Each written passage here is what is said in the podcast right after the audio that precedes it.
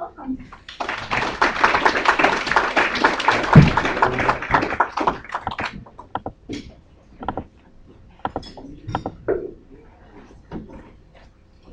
afternoon. My interest in food security, more particularly with food insecurity, has grown out of 20 years of work at Lethbridge College and the University of Lethbridge as a chaplain. It is a particular issue on campus and has increasingly become so, I have found over the years. The city of Lethbridge, which is 93,000, uh, has about 12,000 students, most of them living in Lethbridge. Some live in rural uh, areas and reserves, but the vast majority are living in Lethbridge. So our post-secondary population is a huge portion of the city, which may explain in part why the city has such uh, a significant problem with poverty. 12% of Lethbridge is considered low income, 12% of the people, the second highest rate in the province. And one in five children, six and under, is living in poverty, the highest child poverty rate in the province.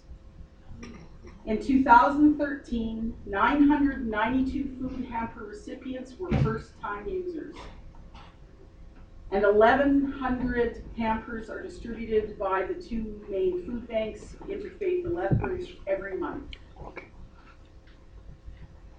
We have not done uh, the same focus study of poverty among post-secondary students. We have begun, uh, we began this fall, uh, a study through Vibrant Lethbridge. But we do know some things about food insecurity. We know that both campuses run food banks, and while in the spring the college's food bank use was down slightly, the university's was up uh, quite significantly. They had done 228 hampers by the middle of March, and that was up from the year before. And they had noticed uh, a noticeable increase in access to the food bank by international students. Mary Nugent, member of the Health Sciences faculty, did a study of food bank use at the university, one of the very few studies of its kind in North America, and found that uh, in interviewing students that there was a significant uh, fear of stigma, a fear of losing children to children's services, a general sense of exhaustion for students using the food bank she also did a survey of students across the campus and discovered that 15% of our students at U of L reported going hungry at least once in the term, some of them almost daily. That's a thousand students.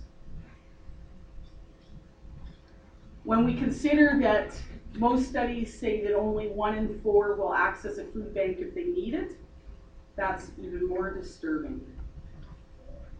Many times what we hear from students is that they're grateful when we provide food because they haven't had a decent meal in a long time.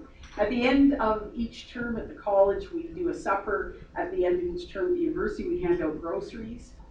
And we hear this repeatedly. I have had faculty members tell me that they keep food in their desks to give to students because they realized they were giving their own lunch away too often.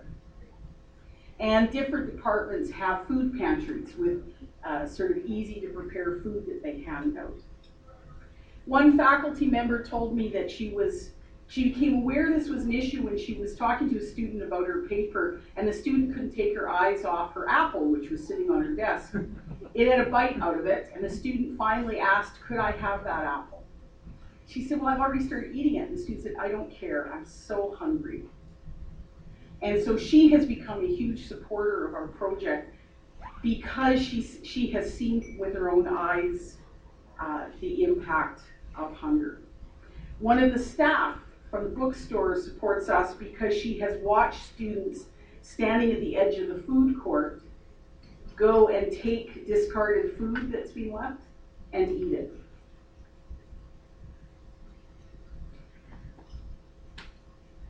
Vibrant Lethbridge uh, released a report this past year called the Waterfall Report, part of which was to look at what it costs to live on in, in Lethbridge.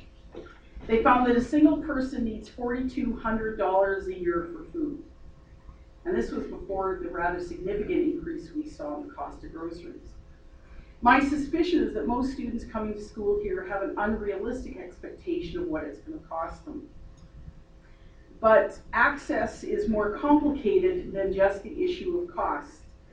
And so I'm gonna turn this over to Caitlin, who's been looking at the whole issue of access to food.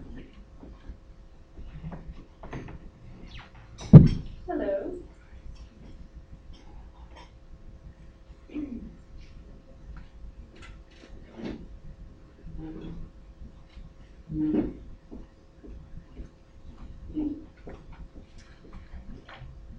So my name is Caitlin Kenny. I am a urban and regional design student at the University of Lethbridge.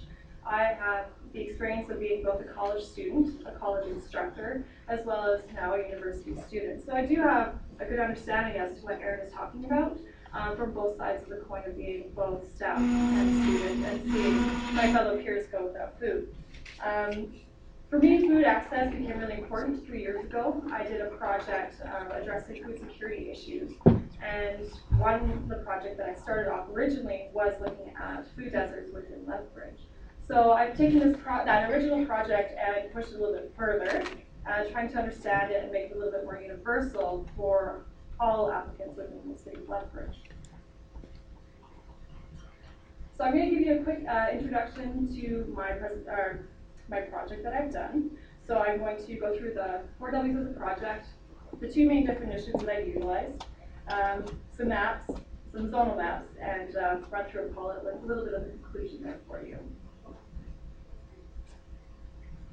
So I focused on the city of Lethbridge. I did not include any peripheral or county information because of the size and the duration of the project was over a school term. Unfortunately, that limited my scope of uh, being able to go into a greater depth. So this project definitely takes a look at the scope within the city of Lethbridge. So I looked at uh, access for all urban residents um, using Statistics Canada 2012. And I looked at food distributors and local organizations. So food retailers and other organizations that focus on food provision. And restaurants and convenience stores were not part of this story um, and study and are not included. Uh, the reason for that is, well, I do acknowledge that people do gain food from these places. Uh, for this study, I wanted to actually determine where people are actually able to access healthy food.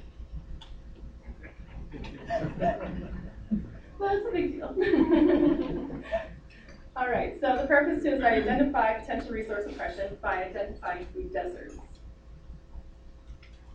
And it's really important. I have uh, four main points here. So food is one of the three basic human rights, and its accessibility affects a person's health. So again, kind of going off that last little joke there. Uh, so there is evidence on many counts that within a city, the access to quality, healthy food is not equal, and is affected affects various socioeconomic socioeconomic impediments. Yeah. I haven't done this in a while, sorry. Uh, so therefore, we, we acknowledge health as one of the basic pillars of human dignity, then addressing these health inequalities is a matter of social justice. Um, so food desert analysis would identify if there are areas of low access, and if there are disadvantaged residents by evaluating where health inequalities could be occurring. So again, my project is just taking a look at the baseline. This is just so we can actually start and question Lethbridge's food system and identify and go through systematic layers of analyzing Lethbridge. So how I put this project together was I just started compiling raw data. So I looked at food distributors, so I went through Google Maps, Yellow Pages, I drove around Lethbridge, I'm from Lethbridge. I've been here my whole, whole life, just about other than a year in England. And so I have a fairly good sense ever since I could drive as to where all the good spots were to go. Um, I also took a look at seasonal distributions as well, so looking at community gardens, farmers markets, etc. Again, just from local knowledge as well as you know just discussing with community members. And then lastly, through the University of Lethbridge and the City of Lethbridge, I was able to utilize ArcMap GIS uh, which is a spatial data, so I can actually compile and compose maps of the city.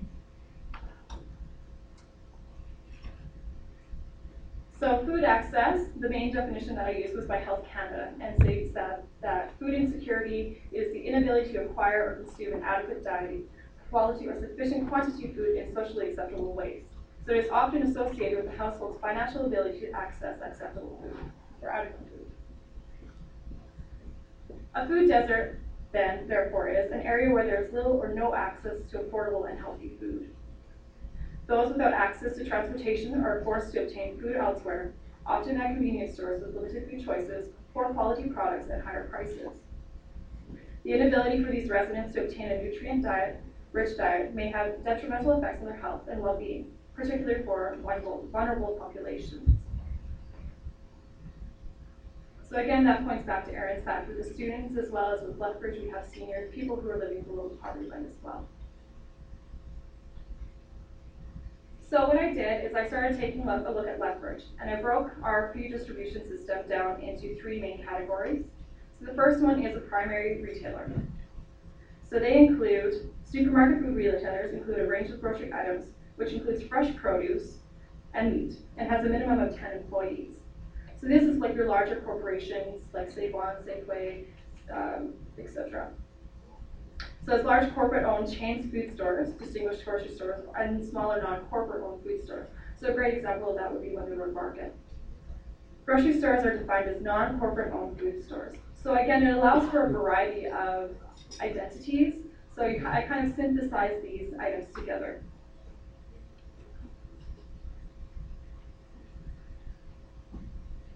On the map here is our primary distributors.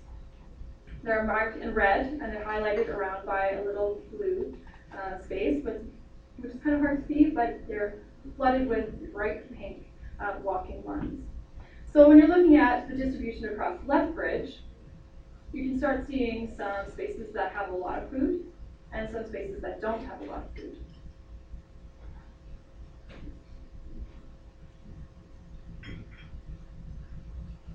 I then took a look at secondary distributors. So they are food retailers who do not offer a full range of groceries, so excluding fresh produce or meat, but still offer products that subsidize a person's nutritional requirements. So retailers that distribute food may have less than 10 employees or a specific food service industry, such as a bakery. So taking a look at Lethbridge, we actually have quite a few secondary distribution systems. So unfortunately, my dad is a year and a half old now, and so unfortunately, things have changed. So you will have to note that there are a few places that are now gone, and a few more that have come. Um, so taking a look, looking at the central core of the city, we do have quite a nice cluster of secondary food distributions, as well as kind of going down the corridor, one to the south, a few in the north, and only a single one in the west of Lethbridge. The last one I took a look at was tertiary distributors. So they offer a low cost, small selection, which is food preserved. So dollar type stores um, would typically have access to tertiary types of food. So the cost is, low cost is subjective, keeping in mind that a person could, should use discretion when they're shopping, right? Uh, even though it may be a, a more affordable to drive to a dollar store, for example, doesn't mean that the cost is actually offset. So taking a look in Lethbridge, uh, we have a lot of the dollar stores, again, that have a food aisle. So again, a nice cluster in central Lethbridge, one in the north, a few in the south, and a singular one again in the west.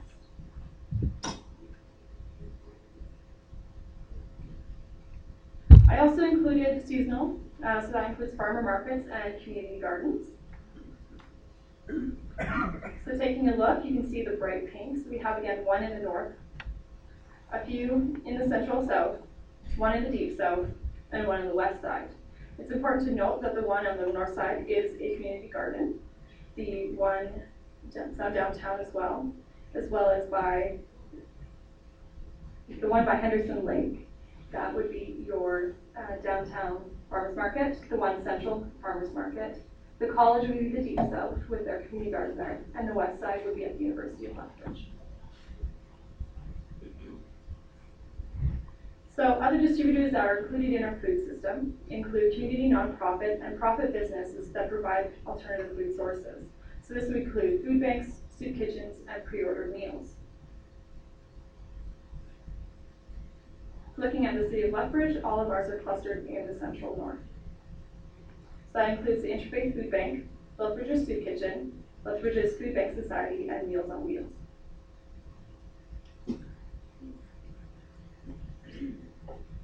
So then what I did from there is I took all these little components and I started to put them and build them together to actually identify who and where there is access within the city of Lethbridge. So on the baseline, I wanted to determine who actually had access to these places. And that reduced everyone down to uh, no vehicle, so you'd have to walk to be able to attain your food, uh, or you have to be able to take the bus. So that is kind of the baseline there. So I used a 100 meter buffer from the original location of the food re- retailer and used to demonstrate areas that are within acceptable walking distance. Again, this is subjective. This is what academia is telling us that a kilometer is acceptable for a person to walk away with arms full of groceries. I, however, feel that that's not necessarily the case. You can't ask a person who has, you know, atrophied muscles, etc., to carry their groceries, 20 pounds of groceries, over a kilometer. For me, that's unacceptable. But baseline off of academia, this is the benchmark. So putting all of our layers together on the city of Lethbridge, the hot pink is the food or the walking pathways within the thousand meters away from all of these distribution places. So again, we're actually starting to see and develop an idea of where in Lethbridge people have access to food. It is important to note that around Henderson Lake area, there is a little bit of space there, as well as the north side of Lethbridge, and most importantly on the west side of the city.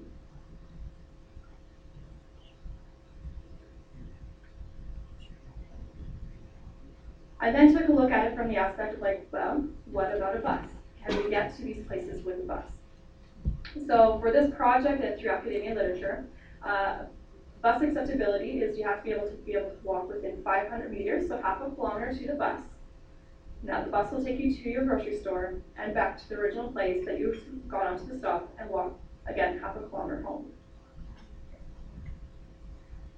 It is pretty exciting to note that our current bus system at this point in time does take everyone in the city of Lethbridge to a food retailer from a primary perspective. So they do have full access to fresh produce, meats, bakeries, etc. So that is a really good thing that we have going on right now.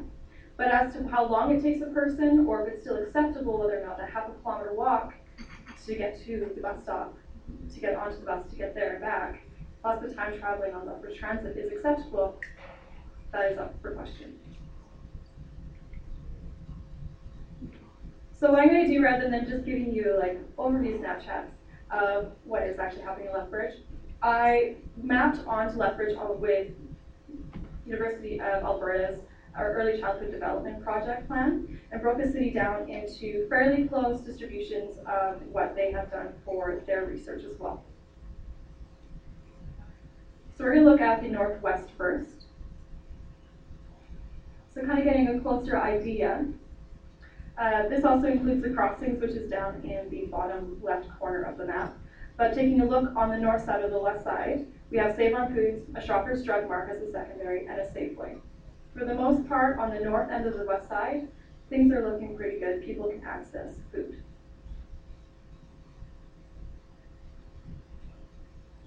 In North Lethbridge, we're starting to see a little bit more space where people are having less of an access to food on the baseline of being able to walk or take the bus.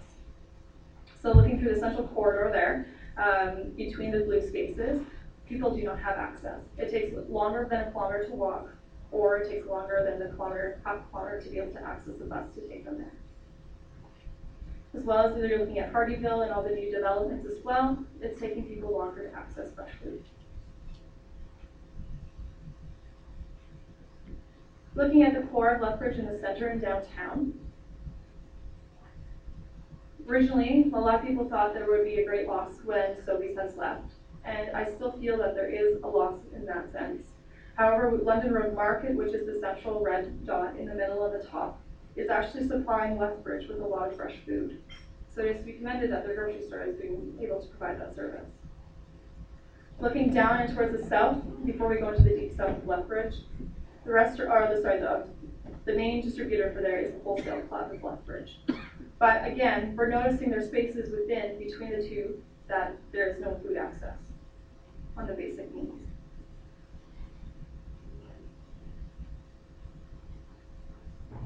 On the south side of the west, this is one of the areas that I've identified as low accessibility. Right now, at the time that I had mapped this, Shoppers Drug Mart had offered more of a range of groceries and accessibility for food than they do now. So this technically would be bumped down into a secondary food, food provider and no longer has a primary food distributor across the south of the west side. This feeds back into Erin's loop of accessibility for students, as well as young families and seniors who live in the west side Lethbridge.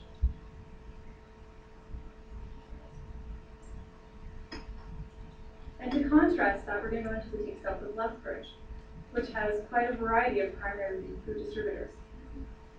For the most part, the area seems to be fulfilled in those requirements outside of Tudor Estates, which is just outside of the bubble. However, that this still raises the question, even if they are do have access, is it affordable access? So again, the conclusions are just taking a look, and I've highlighted for your uh, purposes the college and university, which are in yellow. Um, Lethbridge's food distribution system, identifying that there are on the baseline a lot of access, but however, there are areas of unaccess within the city. So the current distribution of food retailers does not take into account, all socioeconomic and further conditions of its residents. Again, I would call into question who would be able to carry a 20 pound bag of groceries for a kilometer not feel absolutely exhausted. Um, let alone take a taxi cab out of your, you know, your monetary funds for the month, or take the bus, etc., cetera, et cetera. So again, this project was just to take a look at the baseline of identif- identifying food access within Lethbridge. Thank you.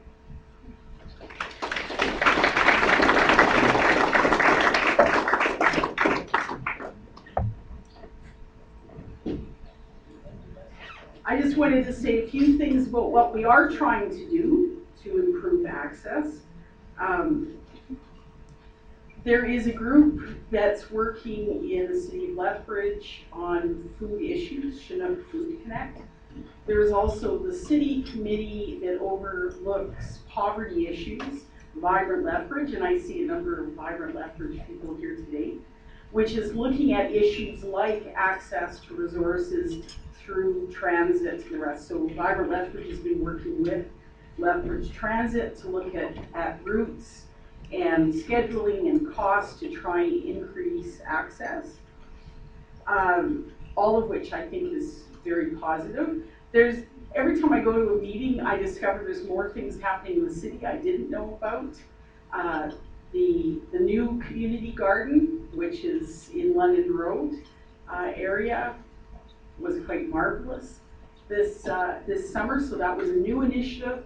And I think there's a number of possible new initiatives along those lines uh, that should be showing up in the next year or two.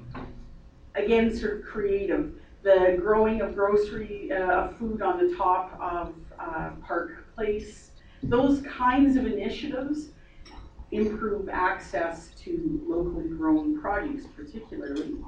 Uh, I happen to know through the world of Facebook that there are people raising chickens in their yards, but I don't know where. I know nothing, I see nothing. Uh, but I do know that there are people trying to do some creative things uh, in terms of, of access to food. Uh, the Interfaith Food Bank has a teaching kitchen and is running courses on on how to prepare inexpensive, easily uh, accessed food, and have a whole program also of community kitchens. And we'll even go out and, and get you set up doing a community kitchen in your own uh, neighborhood. So they're doing some very creative things that way. When they run their own community kitchens, they have some now in the evenings and weekends with childcare provided to also improve access.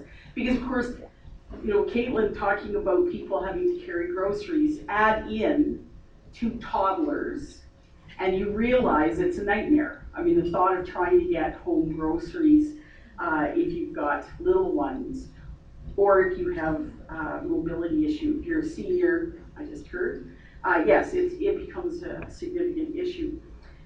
On campus, I mentioned some of the things we're doing. We've been doing a meal at the end of the term for 20 years uh, local congregations prepare a hot, lovely meal and we uh, feed students up.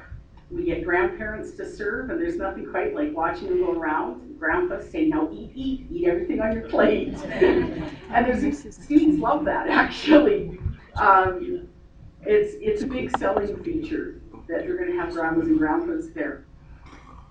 Which points also to the whole aspect of food, which is not just the nutritional aspect, but the whole social uh, community aspect of eating together. Uh, at the university, we used to hand out sandwiches and baking late at night, and then risk management found out and sort of flipped. Uh, I think is the technical term for it. I got panicked uh, phone calls the day before saying, "You can't do this. Students might die." Like, oh my goodness. Church people have been making sandwiches for years. They haven't killed anybody yet, but we had to stop doing that. So instead, we started putting out an appeal across South Alberta for groceries, uh, non perishable things, which we then sort and bag and uh, Save On on the west side and the bookstore at the university provide us with cloth bags, and we fill them. We fill them with groceries, and we usually hand out 350 bags of groceries in about 12 minutes because the students are lined up for an hour ahead of time. Uh, it's much appreciated. We started uh, working with Aramark. They became the food providers at the university two years ago and have actually been very concerned about